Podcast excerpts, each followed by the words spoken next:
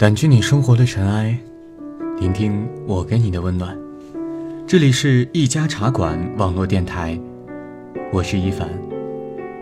一壶茶，一个故事。今晚，请让我的声音陪你入睡。刚发完工资，木子就在朋友圈里更新一条消息：终于结束了，结束了一场长达五年的负债奔跑。木子是我见过最讲朋友情谊也最天真的人。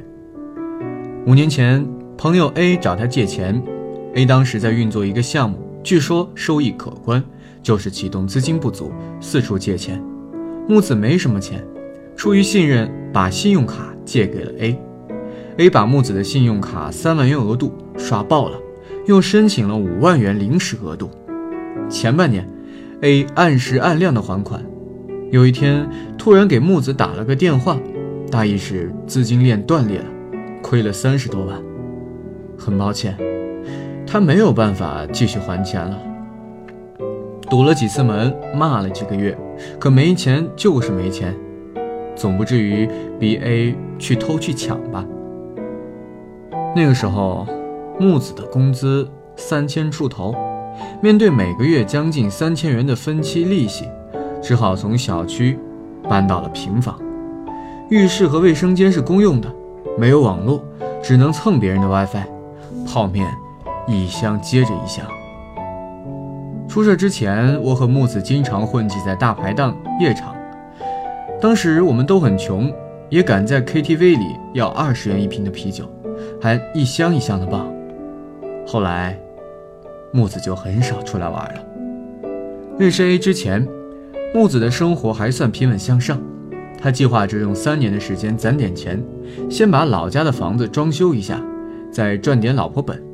因为这一出，直到现在，家里住的还是破房子。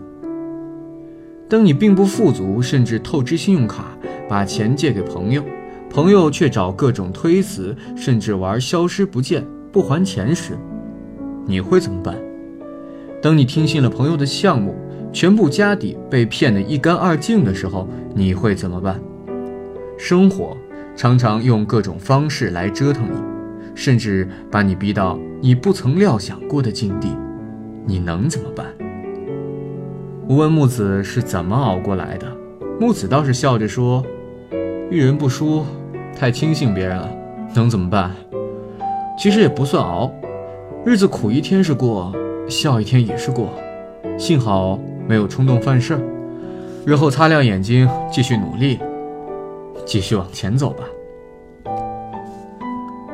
朋友陈小姐前段时间找我吃饭，我特意给她点了一扎五谷杂粮，没想到她一落座就从包里掏出一小瓶二锅头，要跟我喝上几杯。我问她什么情况，她乐呵呵地说：“没什么，就是想喝酒了。”去洗手间回来，看到陈小姐盯着手机，眼泪盯在屏幕上。见我回来，她的脸上立马又挂起了笑容。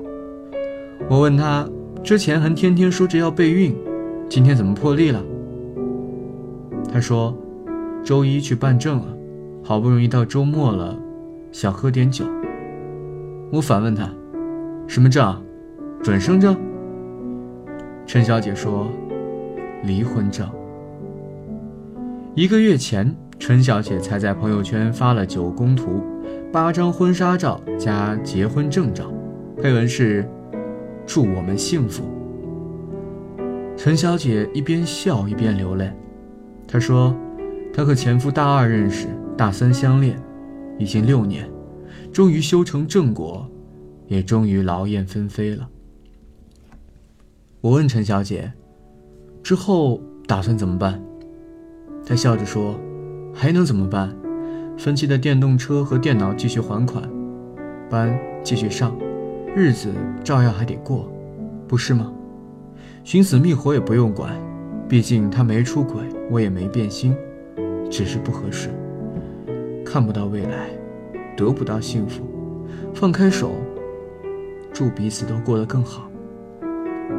恋爱和婚姻毕竟是两个不同的主题。”爱情是两个人的事，婚姻终究会变成两个家庭甚至两个家族的事。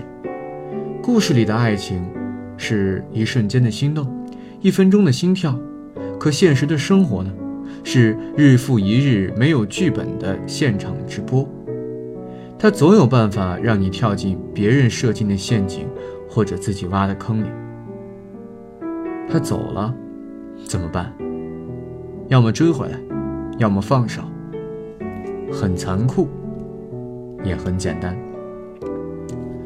生活总会用一些出乎意料的方式来折腾你，比如提前半个小时打车去车站，中间堵车，或者司机走错道，或者车辆抛锚，或者出了交通事故，你怎么办？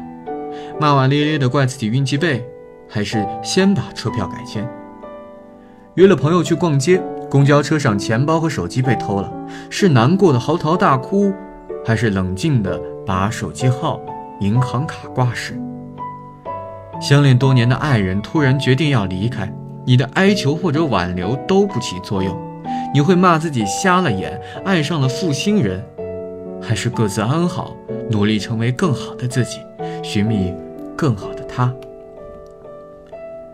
亲人突然被查出重病，面对高昂的费用，你会绝望，还是给他信心，做一些力所能及的事？这个世界上，谁的生活都不容易，别轻易嘲笑别人的困难，更别轻易把自己的挫折放大。所谓成长，不过是用各种例子，一次又一次的突破你的认知，让你从惊诧到习以为常。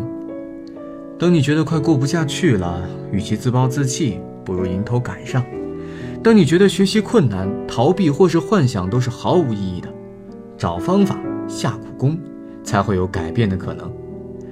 当你觉得升职无望，自甘堕落或者怠工，那只会让你越走越偏。生活嘛，总会有他的办法把我们逼到绝境。一味的退缩和逃避，只会让我们离梦想越来越远。所以，不要怕，去面对吧，继续前行吧。当你变得更强，生活一定会还你一个更好的自己。您可以关注我们的公众号，留言或是点歌。无论是刻骨铭心的感情经历，还是开心快乐的感动事迹，无论什么样的故事。我都在这里等你，晚安，我是一凡。